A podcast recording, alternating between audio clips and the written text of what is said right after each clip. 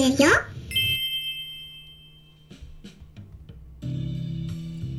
こんにちは。サラホリスティックアニマルクリニックのホリスティック獣医サラです。本ラジオ番組ではペットの一般的な健康に関するお話だけでなくホリスティックケアや地球環境そして私が日頃感じていることや気づきなども含めて様々な内容でイギリスからお届けしております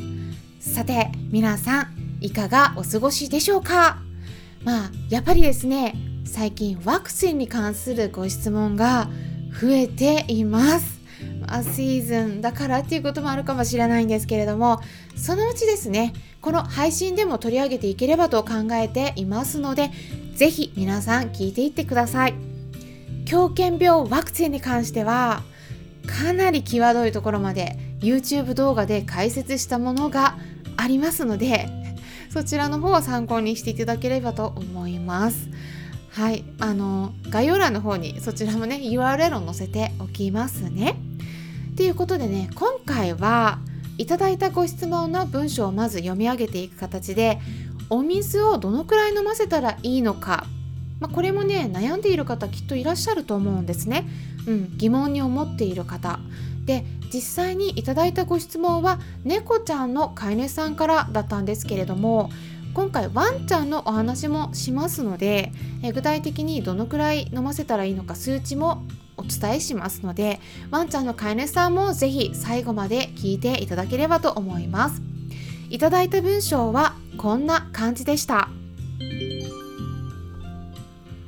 毎日の配信ありがとうございます。サラ先生のおかげで自分の知らないことがこんなにあるんだと毎日気づかされています。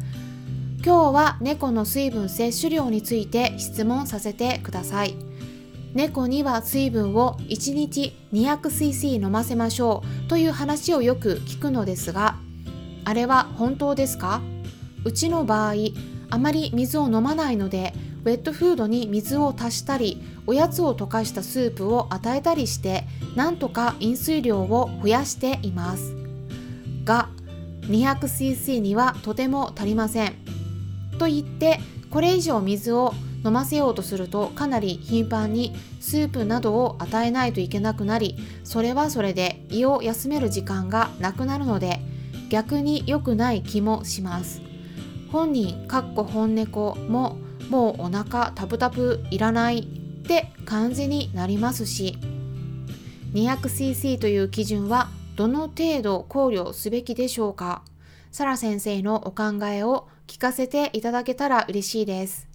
よろしくお願いします。という内容だったんですけれども、はい。いつもね、配信聞いてくださりありがとうございます。まずですね、猫ちゃんの1日に必要な水分摂取量についてですが、獣医栄養学の方で言われているのは、体重 1kg あたり 50ml、50cc ということなんですね。なので、まあ、体重4キロと考えると、まあ、大体1日あたり 200ml、まあ、イコール 200cc になるんですけれどものお水が必要ということなので、まあ、大体お話しされている量と同じになるかなと思うんですね。でもね皆さんここで忘れてることありませんか？大事なところです。これはですねこの基準っていうのはドライフードだけを与えられてた猫ちゃんにとっての必要な量なんですね。であとですねドライフードに含まれている塩分の量によっても飲むお水の量って結構変わりますし夏なのか冬なのか湿度とか気温によっても変わりますよねあとは運動量とか年齢によっても変わりますですからこの 200ml200cc っていうのはあくまでも基準値になるんです。で逆に極端なお話しますとねこういうデータもあるんですよ。水分80%以上のウェットフードだけを与えている場合お水を全く飲まなくても必要な水分量は猫ちゃんは補えてしまう。っていうことなんですですからドライフードを食べているのかウェットフードを食べているのかで必要なお水の量は全く変わるんですね。うん、これねだからよくねこれもねお伺いするんですよこういうお話。よくねウェットフードになんか切り替えたらあとね手作り食もそうなんですがそこには水分の量がドライフードと比較したらもうね7倍8倍多いんですね。6倍から8倍ぐらいは多いんですよ。だから足りちゃうんですねそれで。だからねドライフードを食べてた頃と比較するとなんかウェットフードに切り替えたり手作り食に切り替えたらお水全く飲まないんだけどこれ大丈夫？大丈夫ですか？ってねよく聞かれるんですけどこれ当然なんですね。うん。全然問題ないです、うん、病気じゃなければね。なのであのこういったねデータ上の数値について考えていく場合必ず考慮しなければならないのはどんな食事を与えているのかその子がドライフードを食べているのかそれともウェットフードを食べているのか混ぜているのか手作り食を与えているのかとかねそういったことなんですね。それからもう一つ。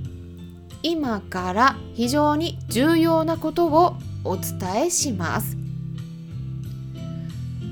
これはですねこの今回の水分の摂取量がどうとかっていうことに限らないことで他に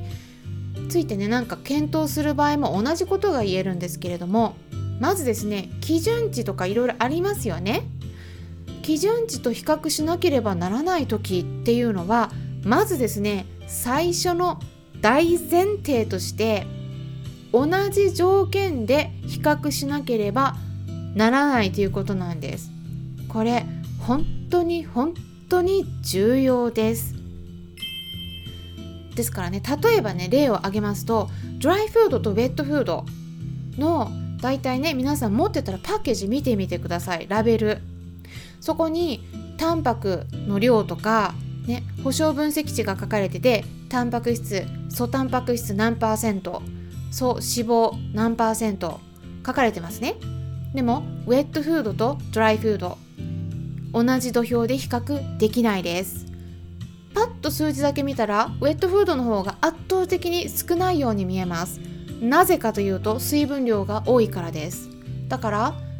全部の量を100%としたら実質の量がウェットフードの方が少ないように見えてしまうんですね。うん、でもこれはちゃんとね計算があるので計算すれば比較はできるんだけれどもそのままの書かれてる数値だけでは比較はドライフードとウェットフードではできないんです。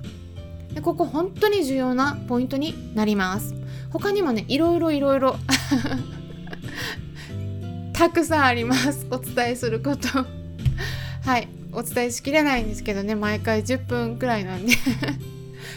でも是非重要なのでちょっとね覚えておいてください。で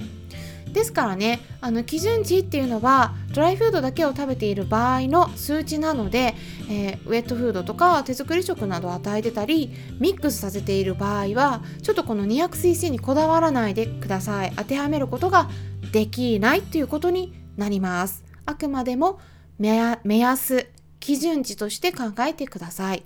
そしてね、ちなみにワンちゃんの場合はどうなのかって言いますと、こちらもね、獣医栄養学の方では数値をお伝えしますと、ワンちゃん 4.5kg にあたりに対して1日に約 280ml 約ですからねだいたい、うん、200から 280ml くらいですね。まあ CC でも同じです。が目安量になります。ただですねこれもドライフードだけを食べている場合になるので同じことが言えます。でどのくらいのお水が必要になるのかっていうのはあのやっぱりね例えば1対1でドライフードとウェットフードを半々で混ぜてる場合は、まあ、目安としてはその今の基準値の半分くらいっていうふうに考えていただくと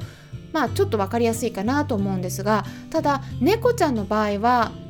もともと砂漠地帯に生きていた動物で仕留めた獲物のお肉とかあと血液なんかもそのまんまこう体に入れてるんですよね。